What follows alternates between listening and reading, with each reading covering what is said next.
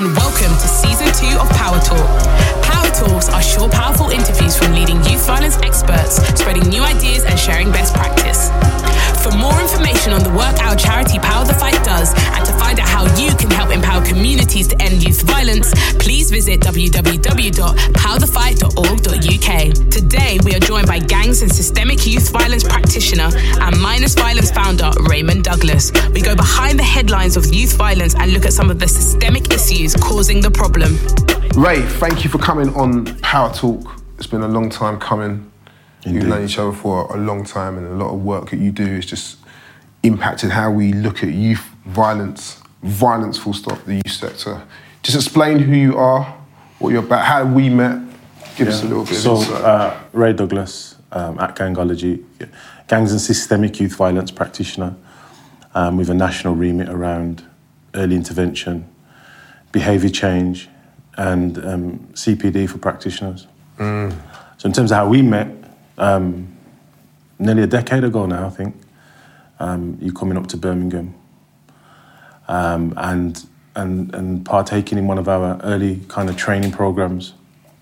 Um, it doesn't seem as uh, it doesn't seem like ten years almost, but you know, and we've we've just kept it real since then and, and stayed stayed in contact. But you know, I'd like to say you know, gone on to become friends. Absolutely, absolutely. And I've always just respected. 10 years ago, you were talking about issues around youth violence, dominant youth culture. Even then, 10 years ago, we knew there was an issue going on, not just in London. You definitely opened my eyes to the wider perspective of what's going on in the UK. Um, and just some of the people you brought around the table Yeah, yeah. Dr. Martin Glynn, um, we had Craig Pinkney on here, you know, it's people who were just uh, now, in my opinion, some of the best people in this field. Uh, how, how did you manage to gather such, I suppose, minds all on the same level, but at the same time in your own different like lanes of bringing something very special? Yeah, it's interesting. I think you know the conversation we always have about the the two trees that are born grow next to each other, and one will blossom, and the other one will die, even though they're five meters away from each other. And because of the nature of Birmingham, although it's labelled the second city, it's very small. Um, around the, the city centre a lot of deprived communities, and then the second tier of communities are kind of more affluent. So the violence around the main city, um, you, you are going to bump into people in the barbers, in the food shop, in a club. But what that also meant now, it's almost like the boot room. So although, so because Birmingham had a massive spike in, in violence and it's still labelled the gun capital of the UK, what it also birthed was many kind of innovative practitioners who would see each other, who would share ideas, who would bounce kind of um, um, new innovative ways of thinking off each other, and we would support each other and grow. So what you saw there was different people at different times of their career, um, you know, who've gone on to become international practitioners. You mentioned Craig. Um, there were so many others who were there on, on, over that weekend, that, that three-day program, that are still, you know, fighting the fight. Um, Even Dr. Glynn, you mentioned he wasn't Dr. Glynn then. No. So um, that's why I think Birmingham's quite unique, and there's, there's you know there's, a, there's there's quite a fair few practitioners who are seen as kind of nationally as as, as thought leaders. And it's good that you mentioned Birmingham because what tends to happen is that when we talk about this issue, a lot of it is very London centric. And um, it'd be great if you could just give us an idea of what it is like in Birmingham, but not just in Birmingham, outside of London. Like, are the issues the same? What are the differences? Yeah. So, fortunately, my role allows me to work nationally. Um, and the commonalities around the violence are very, very clear. I'm sure you've explored that numerous times. But culturally, city to city, the issues are nuanced. The conflict is nuanced. Um, the communities that you're engaging with are different. So if I'm in kind of white working class Wigan tomorrow, and then like the day after that I'm in Liverpool, and the day after that I'm in Manchester, and then I'm back down in Devon, and you got different these different communities. What I focus on is the intersectionality of dominant youth culture, which is driven a lot by music, film, art, fashion, language. Um, and what I've noticed working nationally is that there's this centrality around culture that's so, you know, so similar. whether it be South Asian, Pakistani, Bengali, Afro Caribbean, African, um, white, middle class, even. Um, so that's probably the, one of the best things that's happened working nationally, um, not just sitting in our city or sitting in one particular borough. That's allowed us to grow. Um, and I believe it's a skill set that not a lot of people have got. Yeah. That the only time, the first time you meet a group of people is the first day you walk in. Yeah. How do you impact that? How do you ensure that you leave some legacy? How do you make sure that you know you, you've moved the needle? Yeah. and it comes with muscle memory uh, by, by, by, by being able to, you know, being able to travel and being able to see and, and work with communities. And that's it's interesting you say it because it just feels, whether it's the press, media, whatever you want to call it, uh, they've really boxed and had this kind of binary approach to what the issue is. It's a particular type of young person from a particular type of background, and they have a particular type of race. And We call it the black lads from the flats. the black lads from the flats. And what I heard, I think I heard you articulate this really well in Victoria, Derbyshire, was that actually it's becoming, you, you mentioned it earlier on, dominant youth culture. Just break down what that really means. I mean, in short, a, a- um, a minority of young people are those who they're involved in violence. Yeah.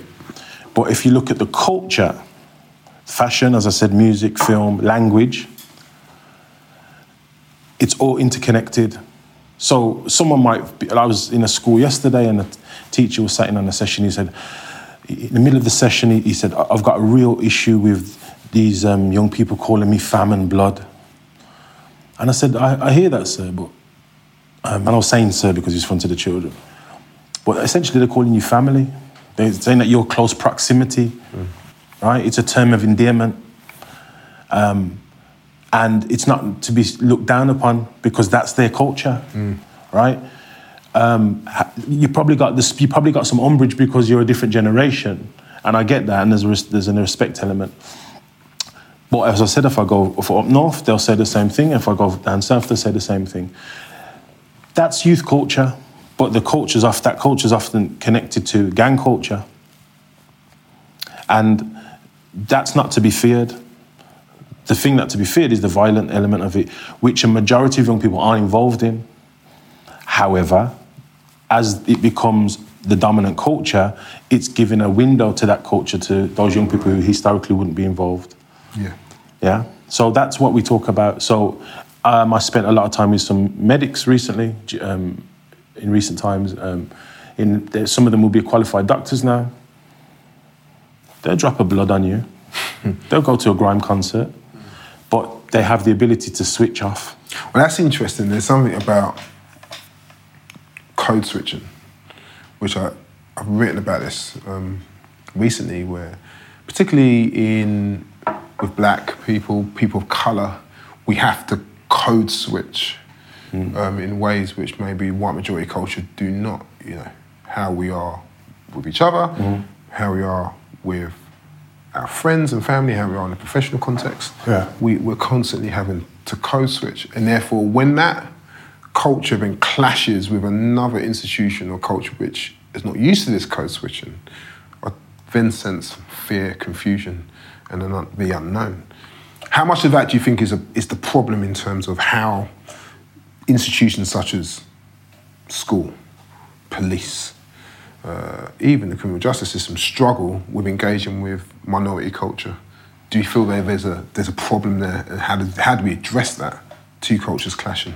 Yeah, I, I mean, you'd have to go far back to when kind of our parents came, you know, the, the overarching strategy around assimilation, which was replaced by community cohesion, which was replaced by multiculturalism, and and actually, there's no there's no strategy now that people can buy into. Um, you know, the strategy that people are fearing the most is the Brexit kind of, oh, you know, big society as well. What happened with that? What people, I think, to answer your question, what people haven't realised is that the back to the dominant youth culture is very it leans on our Afro Caribbean culture through the language, Sure. through the music, through the fashion. Um, it- it's just how it is. Um, our, our, our culture is very visible. But if you look at the, if you look historically, what, what what's happening? Uh, this is probably the thing that I have an issue with is our cultures look they it's they extrapolate the worst parts of it. So someone like my father, who's, who's Windrush, that generation came to this country um, with no criminal records. 97% of those men and women came to this country with a qualification and a trade. What I would be asking is why 50 years later, some of these YOIs, youth offending institutes, why is 65% BAME? Well, yes.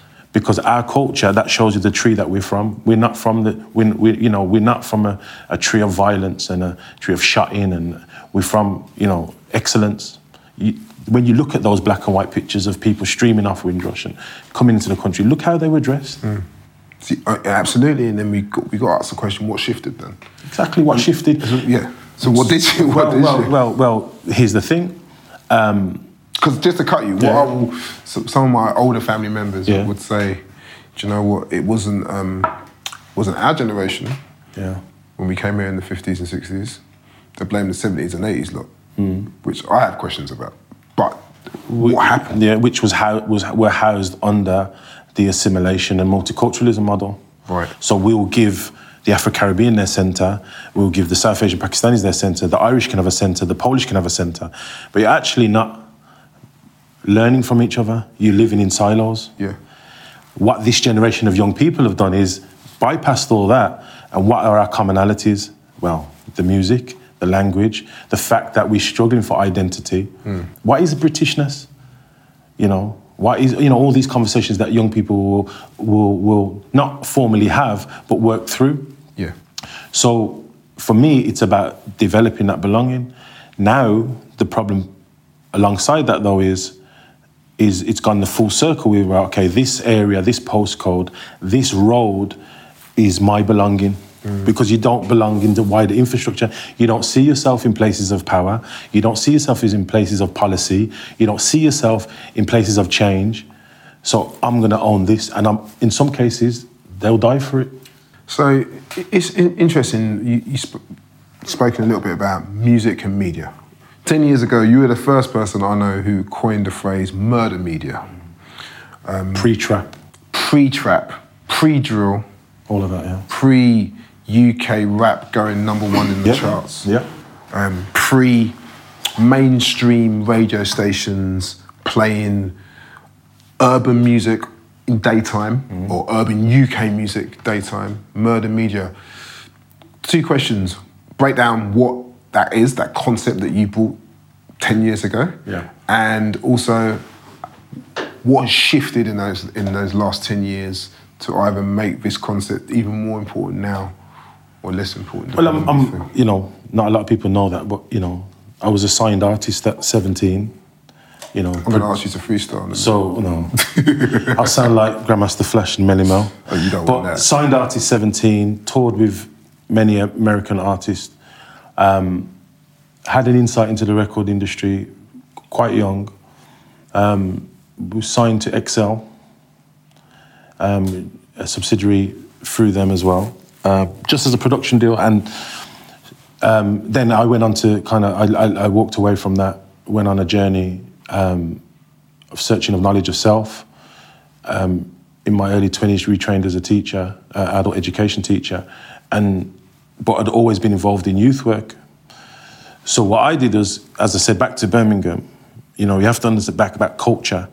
So if you think about Birmingham in the 80s, 90s, and Birmingham and surrounding, you've got things like UB40, you've got things like the specials, yeah? Now think you've got the, the football hooligans and the Zulus, multi uh, ethnicity cultures.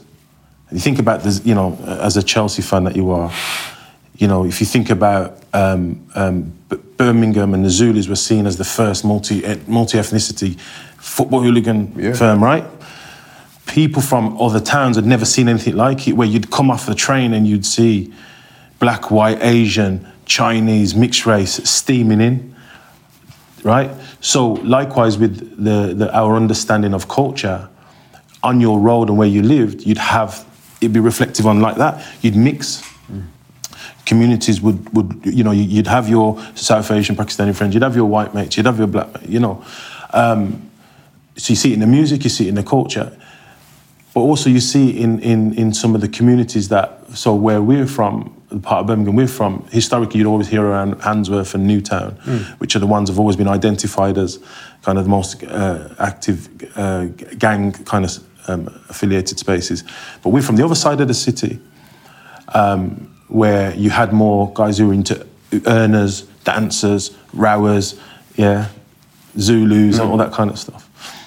Um, but Birmingham's still a very small place, so with no traffic, you can drive in and out within 10 minutes on, on, on a quiet night. I've, I've never experienced exactly. driving in and out of Birmingham. exactly. Yeah. So it's back to, you know, you know, I'm a, I'm a real kind of fan of Malcolm Gladwell, and it yes. talks about um, tipping points. Mm. So the gang situation in Birmingham is 30, 30 years and change old. It's not like 10 years, you know. And uh, going back to what you were saying is what it allowed us to learn very quickly and have an understanding of culture and um, how it changes communities. So where I'm from, particularly, there were like three or four, five, six signed artists in that night. It's just in my yeah, in your yeah, yeah, yeah. In, in, around people you bump into because mm. um, you were allowed to innovate. Bringing it forward to what you're saying about about me mentioning ten years ago what music is going to do and currently doing, it was because you don't lose the artistic gene. Mm. So if you go back to the rave era, for example, and and, and uh, so on, the side effect of the rave era was class A drugs. Then it moved out of kind of techno into rave into jungle. What started happening in the jungle era? Started getting a little bit violent. Um, jam started getting closed down. People still love the culture, but for all it's getting a bit rough in there, let's go over to the drum and bass. The jungle crew kind of went where it did, and then uh, what's birthed out of that culture? Well, what came out of that was UK Garage. And I only went to UK Garage because that's where the girls were. There you go. And then that started becoming violent. Okay. So the progeny, if you go back, all right, and back to even Afro Caribbean culture, um, you know, people often think, you know, that everyone was into dancehall. So our, gen- our parents' generation, they were in generation, they were into that. Wasn't where they're from. No. They weren't. I would argue some of them weren't even into Bob Marley. No. They're like John Holt and yeah, yeah. you know Nat King Cole, and mm. you know they're on a different, you know. So, so understanding where we've come, what I saw ten years ago was, hold on a minute. Every other track I'm hearing is is promoting violence. I get it, but let's, for example, talk about American. Uh, let's talk about Queens. Mm. As much as Queens is very similar to some of the places in London, you'd have Nas, You'd have um, um, CNN, but you'd also have Run DMC. You'd also have a Tribe Called Quest. Yeah. So you've got four different artists from the same area speaking about their lens. Yeah. Different, you know, Run DMC never swear on a record. Mm. People don't realize that. Mm. You know, we don't need to get into Tribe Called Quest, Nas, and, and, mm. and, and, you know, Onyx, they're all from the same, same area, Queens, yeah, yeah, sure. but all had a different message. But what I was starting to see is, hold on, why is everybody talking about mm bossing their gun? Why is everybody talking about the trap? Why is everybody talking about I'll run up in your mum's yard? Why, where, where, are the where are the tribes? Where are the you know where you know I'm saying where the kind of street disciple type? Okay, I'm road, but I'm conscious. But then the dominant culture became more of that. So when you saw me talking about that ten years ago, most people like I don't know where you're going with this, Ray. Mm. Ten years on, I'm in primary schools and children are telling me the name of trap artists that I, they're not even the mainstream, they're talking about these underground ones. And I'm looking at these little eight, nine, 10 year olds because they listen to it from their older siblings or, you know, the YouTube or whatever. How much is that, so, sorry to jump in, but how much is that to do with technology? So if you take, when I was growing up, when I was like 15, mm. you did, you're right, there was a tribe. You could listen to Tribe Called Quest. You could also listen to Dr. Dre. Mm-hmm. You know, um, and you're listening to Wu Tang mm. as well, and you can listen to your Nas. But I'm in my house in South East London. These guys are in Queens, LA, whatever. Whereas now, I always say two things have, have changed: proximity to uh, from artist to consumer has closed down, got, got closer in this country in the sense of now when you're taking your Stormzy's and your J Husses and all these other artists, the likelihood is that you know what state they came from, what area they came from, um, in a way that I didn't have that kind of connection with the artist. So that's one thing where I'm saying as technology kind of shifted that closer. The other thing is just as technology also made it a lot easier for people to just make music. So when I used to run a record label in 2004, you know, the idea of, okay, you record the track, uh, you master the track, you press the track, Yeah. you try and get it into a record shop. By the time you've even made one pound, you've spent, oh, and the video Yeah. goes on Channel U, you've, Yeah. you've done almost two grand. Mm. Nowadays, it's like, well, I can do this in my room, I can do that in my room, I can shot something on my on my iPhone, and I can upload it to many different social media, and six months' time, I've got half a million views. How much is that kind of cha- made the Well- impact? well, yeah, really good point. But one thing you can't lose sight of that it's a false economy. Yes, So a million views actually don't mean anything because it doesn't generate. a million pounds. You understand? So you, you- you've got this false economy where the industry, unless you're doing high numbers, and the high numbers are generating bookings, and the bookings are generating merchandise and all this kind of stuff, and you know obviously the streams. But do the maths on what kind of streams you'd need to get a real, uh, you know, solid. It's Ed Sheeran isn't it? Right. So, and this is me speaking to an artist yesterday who's he's touched a million or touching a million right now. Um, is that false economy that we're talking about, the industry, is is one element, but in pursuit of that, the music's got more violent. See, people always ask me, is is music the reason? It's not the reason, but it reinforces. Yeah. M- music's not the reason, but it reinforces. But here's an argument. Here's a, here, so it's good.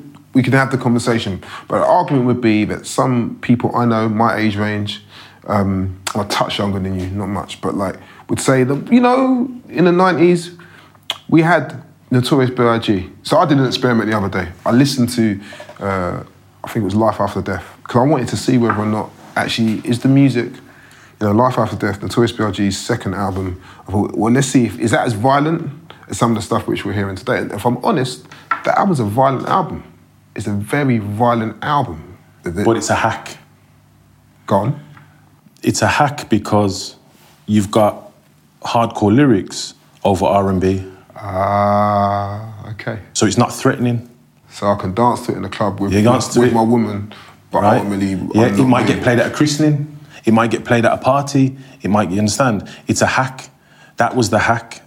That how do you get it into the mainstream but keep the rawness? Right. A lot of the artists now are doing the same thing. So if you hear some of the sounds, and I'm, you know, I don't want to go too far into this, but I'll ask people to go away and study sound. Hmm. Go and study it. You know, when was the last time you heard a death metal song on Radio One? On Drive Time, it's still a big seller, right? Hmm. But sound is something frequency. You know, the neuroscience behind it. So with that, things like that album, and funny enough, I've never heard the album. I've heard some parts from it. I'm not going to recommend it. No, no, but, but, you get yeah. me from a case study perspective. Yeah. And that's what we see now. The hack has happened here, Yeah. where you've got the softer sound with the harder lyrics. And it's a good point because that, you know, without trying to get too deep, that album was produced uh, by Puffy, P. Diddy, Bad Boy at that point. I think the statistics show that at 97, 80% of all radio play in America came from a Bad Boy production line, one of their producers. So you've got to understand that level of influence to get on radio where they're, they're sampling Diana Ross and they're, they're sampling There's the Jackson hack. 5 and they're sampling anything with a, with a soul beat. But let's go back to someone who, and some people who I kind of came up through listening to. So when you hear the 10 crack commandments, think about that. You know, allegedly Chuck D was furious, mm. right? Because they've sampled his voice. Premier's sampled his voice. The 10 crack commandments, right? Now think about that. What you're teaching, right, through that The beat's fat. The cutting's amazing by DJ Premier as always. But you're teaching the 10 crack commandments, right? So, likewise, now fast forward, but is it radio friendly? Yes. Right? We, but in the UK, it wasn't, they weren't there yet. It, mm. it was still coming out of kind of like a, a, a, the era. Now in 2019, me and you are sitting here, there's tons of 10 crack commandments all over the, mm. a, a similar version. Of course. What does that do? What does that say to us? Does it, what, in terms of our moral compass, in terms of our value base, in, in terms of how it promotes black rage, in terms of how it promotes the killing of, um, primarily amongst, you know, black youth, and we know it affects all other communities. So, back to the word, uh, it's not the reason, but does it reinforce? Right? Um, I'm in a birthday party, December, true story. They've got an entertainer, you know, they do the clown stuff and the balloons, right? So I'm sitting there. I'm already like don't want to be there because I don't think we should have.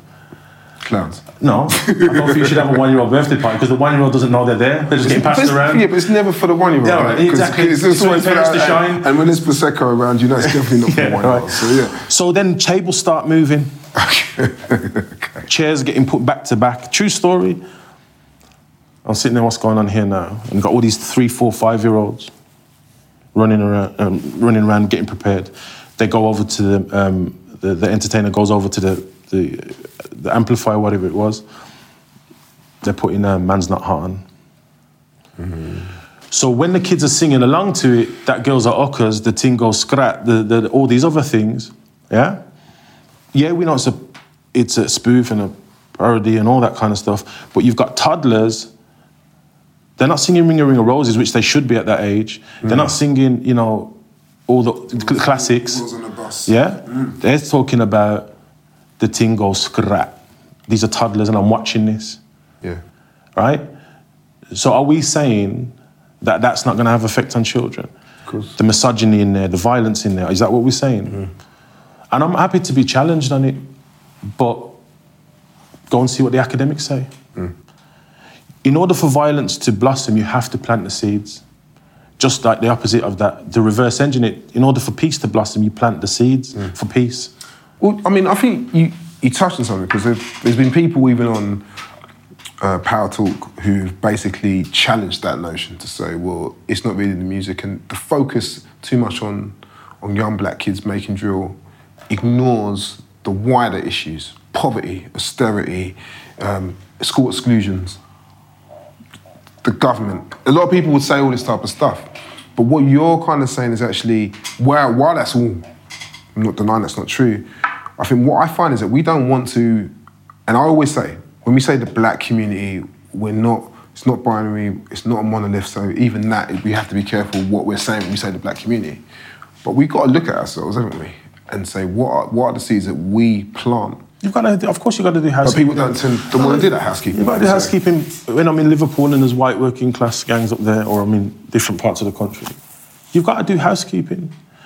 For me, you know, the, the, the, benchmark is this what we're doing, is it raising the consciousness? Right? When other communities are um, building, right? And when other communities are um, not seeing the levels of violence, that that we're seeing when I say we, a royal we, right? You're saying there's no introspection? Are you saying that there's no housekeeping that we need to do? Right? I work in prisons.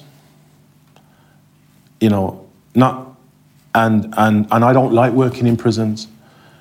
Not because what we're doing doesn't have impact, is because I don't want to get compassion fatigue for seeing young black men locked up hmm. right? In some of the, you know, some, you know, some of the statistics, some of the things that you see, right? So how are we going to resolve that? And the 20, approximately 20 prisons I've worked in, I've never heard Adele coming out of a cell. Not even like a jungle or something. Uh, Not if, you know, and, and apparently, you know, man do listen to it, which it's turned on at night when they're reflecting. But my point is, you know, I'm saying, you know, we got does it what we're doing, does it raise our consciousness? Yeah. Right? Ultimately that's what it's about. You know, does it raise our consciousness? Life expectancy, does it change our situation? So all the things around, you know, we, you talk about Wu and stuff like that. But that, that classic lyric, you know, my, like, like like when he talks about like black unemployment, you know, all the mm. things, and the the Wu is like a lot of us. You've got different conscience. Yeah. So you've got the jizzle, you're the jizzle one day, but you might be ODB another day, but another day you might be, yeah, you might be mm. a, a, a redskin method kind of flip. You know, you're mm. giving it. Yeah. the different, con- you know, he looks at the different conscious of the human. I'm saying, does it raise our consciousness? Yeah. When I'm seeing um, every other track referring to licking down a man, nigger this, shooting that, does it raise our conscious? But you know, they got one gospel track on the album, so that's all right. I don't think, you know, um, I, I don't. I know. Yeah, I get that, but I think. I think for me, right now, everyone can have their opinion. But when you're working with families, and when you're working with the, and when you're working with guys behind the door, mm. and when you're working with little kids who are seeing violence as the first option, right? Of course, all those other things that you mentioned are valid and they're important. You know, you can't. You can't. It, it's interesting because you know, the gentrification of youth violence has happened now. So now that music is the ch- is pop music. So when you're looking at the festival footage and you're looking into the crowds, it's not the black lads from the flats who are spending 150 pound for the weekend just on the ticket. And all of those young people and those people in the crowd know the lyrics verbatim. Well, do you know, this is a fascinating point because I was, I was talking to somebody else about this recently. That, and I think it's probably your generation. You talked about that you were signed, um, and if you were going to be signed back in the day, you'd have to have done like your uh, your rites of passage. And from a garage and grind perspective, your rites of passage was you better able to MC in a youth club, you better be able to hold it down in pirate radio, or then you better be able to hold it down in a rave, and then you better release something, and let's see what the response is like on Channel U, then you'll get signed. Whereas now, what you're seeing is that people are getting signed. So, that, you know, there's an artist I won't name who had one hot track and then was doing 80,000 at Wembley and struggled. And you're kind of like, well, I, I wonder why. Because somewhere along the line, the, the, whether it's a rites of passage or, you know, just that, that training um, disappeared. So I suppose the concern for me is that everything now becomes very easy. But the point you made about festivals, I find it astonishing that Wireless, for example, will have some of these artists. And I look at the, you know, not that I, I've ever gone to Wireless. That's not true. I have gone back in 2007 before, like, you know, you saw black artists really on there. But now you've got drill artists. And I'm like, what? He only came out last month. And, and, and The I, can't, I can't quite work out how this has happened. Do you know how I explain it? It's like when you go to a really expensive gourmet burger place, right? And you know, as soon as you see those lights, you know stuff's about to get expensive. And you make your order, and then they bring the burger out with the basket fries, and the burger served on slate. And you didn't ask, why is my burger on slate? You didn't. You haven't asked, is the lead in that slate? You've just picked up your burger and eaten, eaten it, right? But it's still a burger. So what they've done is been able to package that genre, the corporates, to sell back because it was an, it- it's an industry that was dying. Hmm.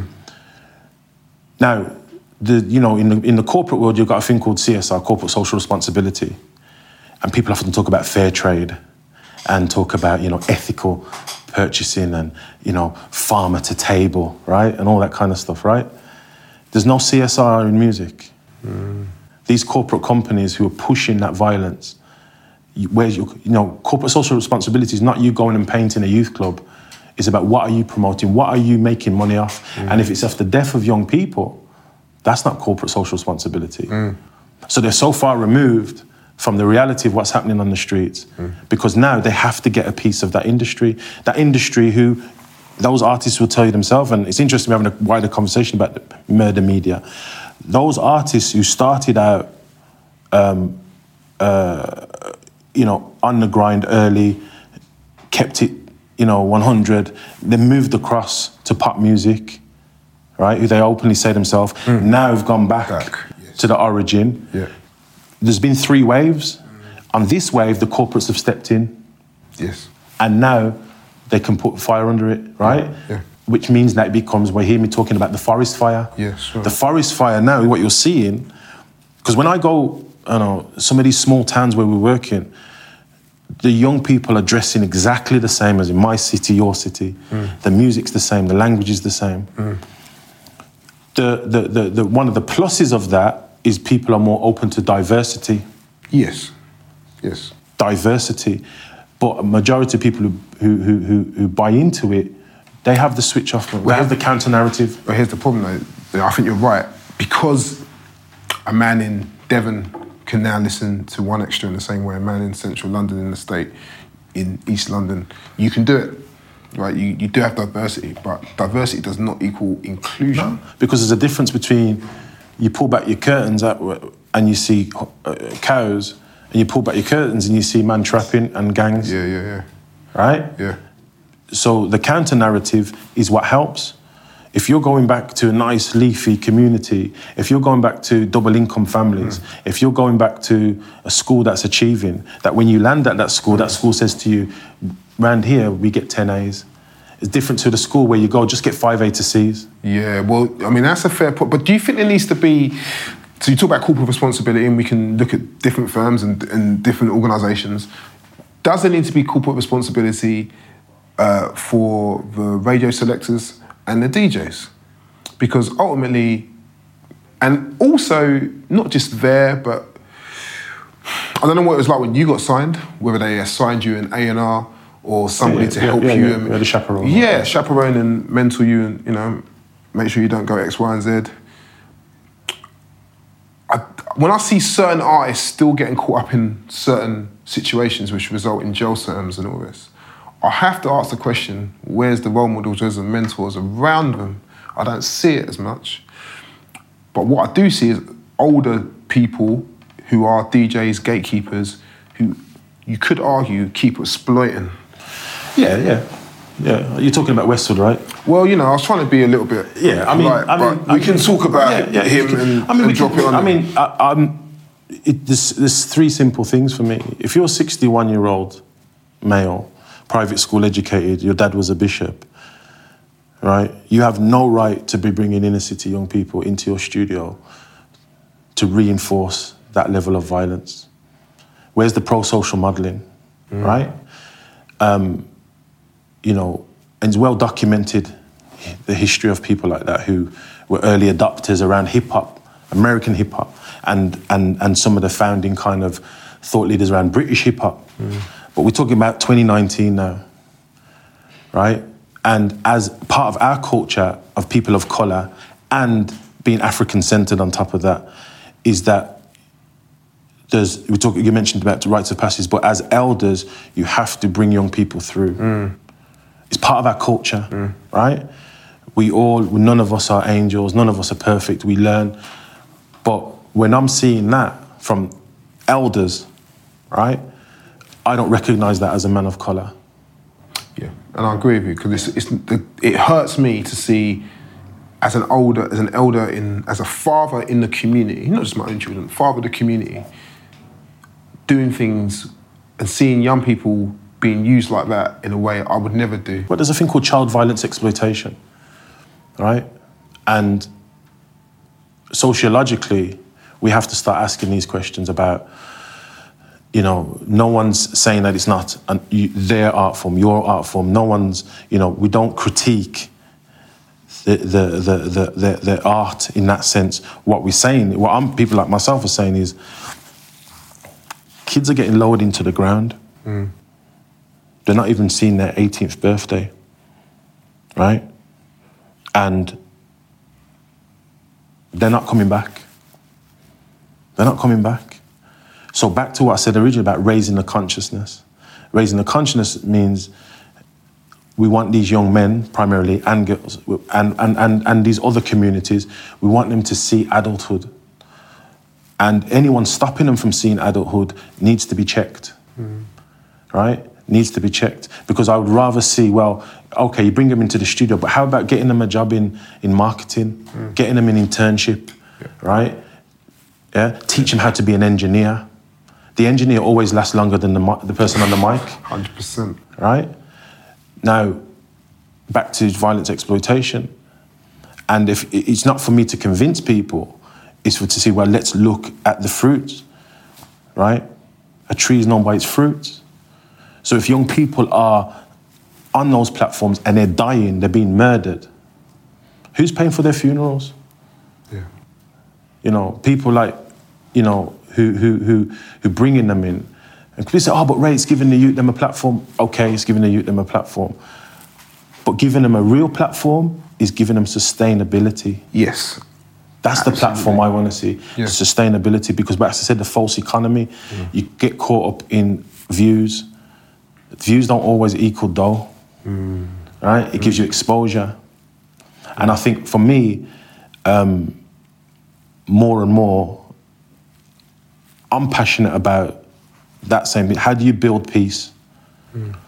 you know, w- w- and, and, and the fortunate thing of my role of being able to work in schools, in prisons, work with families, work with people who are, you know, who are former bangers. And my message has always been the same. How do we measure distance traveled? How do we get you from here to here? Hmm. Because if I haven't got you from here to here, then I have to look at myself as a practitioner. There's got to be a time where you say to me, Ray, I don't need you again, you know. Absolutely. Yeah? And that's all we, we all have a role to play, whether you're the DJ, whether you're the teacher, whether you're the pastor, the imam, we all have a role to play. It's interesting you said that. I mean, what I wanted to just quickly touch on, because um, as always, we're going to need a part two. This time we'll come to Birmingham and um, do it in, in your neck of the woods. But one of the things I've done in Power Talk season one was that I, I interviewed pastors of different denominations and to give just a, a perspective of what the church is doing and what the church isn't doing and what we can improve on. And I know that you work with a variety of faith groups. Mm. Uh, just give us a bit of a perspective. I mean, I, as a pastor, I know a lot about what's going on in the church community. Yeah. What, what, how does, you know, the Muslim community, the Hindu, Sikh, even Jewish community, how, how are they responding to this issue? Is there stuff we can learn from in your experience? Yeah. Well, I think we have to go back and remind people that, f- that, that youth work was founded in the faith community in this country.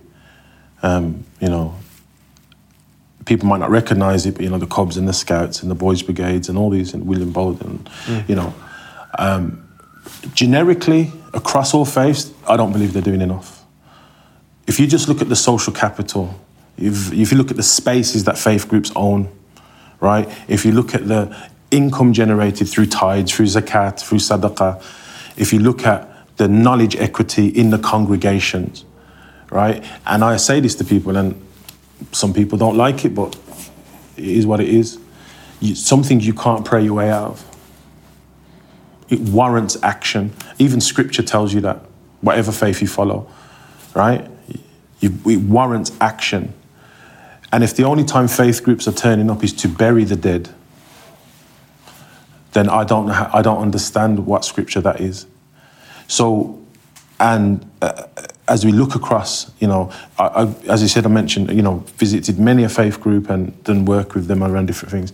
And someone said, "Oh, have you seen the chandelier? We flew that in from so and so. You know, it's forty bags." Said, But have you got a, have you got a part-time youth worker here? I'm not interested in your carpet. I'm not interested in the carpet. If you're in a hotspot area and guns bossing and you don't have a youth worker, mm. you don't have a youth space, and we're, not, we're going beyond pool and table tennis. And here's another thing as well. Let's put an additional thing on top of that. There's a difference between youth work and working with young people. If you're working with your congregation's children, that's working with young people. But if you go over to the road to them man there who are shutting and say, look, once a week we cook a food over here, you know, just come and plug in. Not put down that food, bro, else you're going to hell.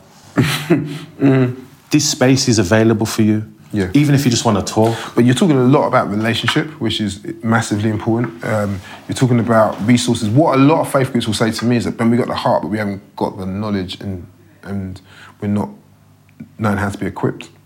So then you sometimes say, all right, cool, well, guess what Power the Fight particularly can do, and other organisations, we can equip and train you.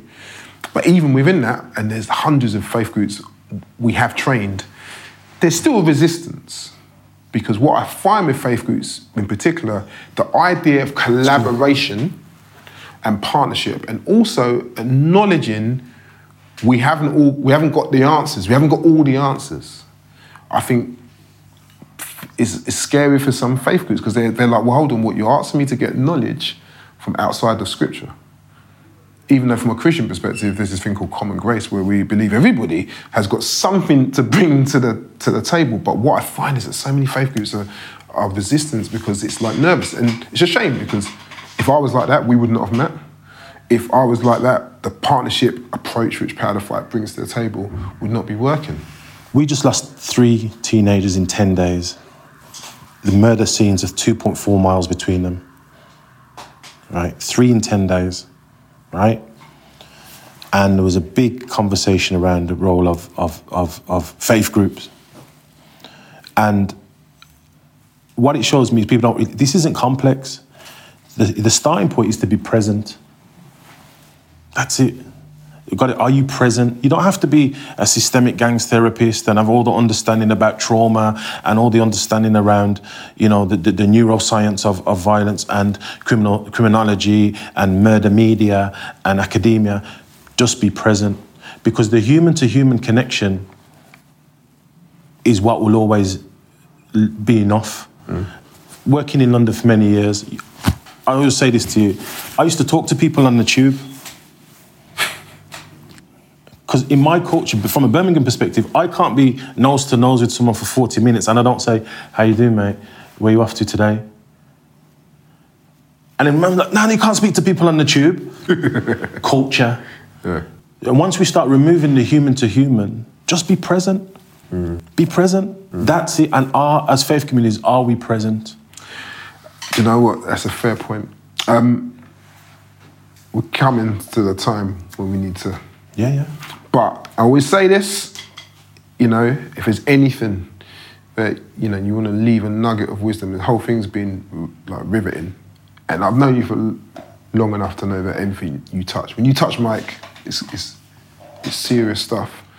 Anything you want to just finish on, anything where you feel like you know what, I just want to touch on this quickly, or just Yeah, I think I think I think we're in an interesting time because as I said, our our relationship is ten years old, mm. and some of the things you heard us and myself and some of our team saying back then have come to fruition.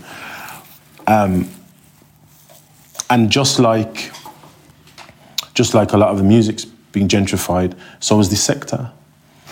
And people talk about a public health response to violence, but there's there's there's two words missing: a community-centered public health response to violence right? You, with this agenda, you cannot parachute in, right? Throw a few plasters on things and bail. Because you've got to, I really believe you've got to have some equity in the community that you're serving. Not that you're the same ethnicity, not that you're the same ge- equity. If you want to change these communities, you have to have, and, and this comes out of working nationally you have to bring communities on the journey with you.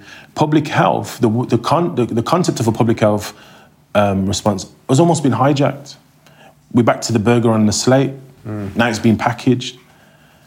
But how can you work in some of these communities? If I took you to the local dumpling shop, you're going to start shaking. Mm. How are you going to work with communities? If The communities themselves don't know who you are or your organization or what you stand for or what your ethos is. Mm. You can look amazing in the bid, you can look amazing online, but when it comes to in the trenches, and not every community, not every organization is a trench based organization, but we're talking about building backup communities, communities that have, have been hurt, are full of trauma, communities that have been let down, um, communities that have got geniuses in them, but they don't realize it. Some of them, communities that now are, are you know, so embedded around, around violence. So I would say is unless your work is not community centered, that doesn't mean it's in a community center. Let me be clear. Community centered. If you don't have buy-in from those communities, it's not going to work. and that comes back down to relationship, isn't it? And and Visibility, yeah. relationship, and you know, if if if we can't hear or see a, uh, you after five o'clock, then we're back to the American word, the projects.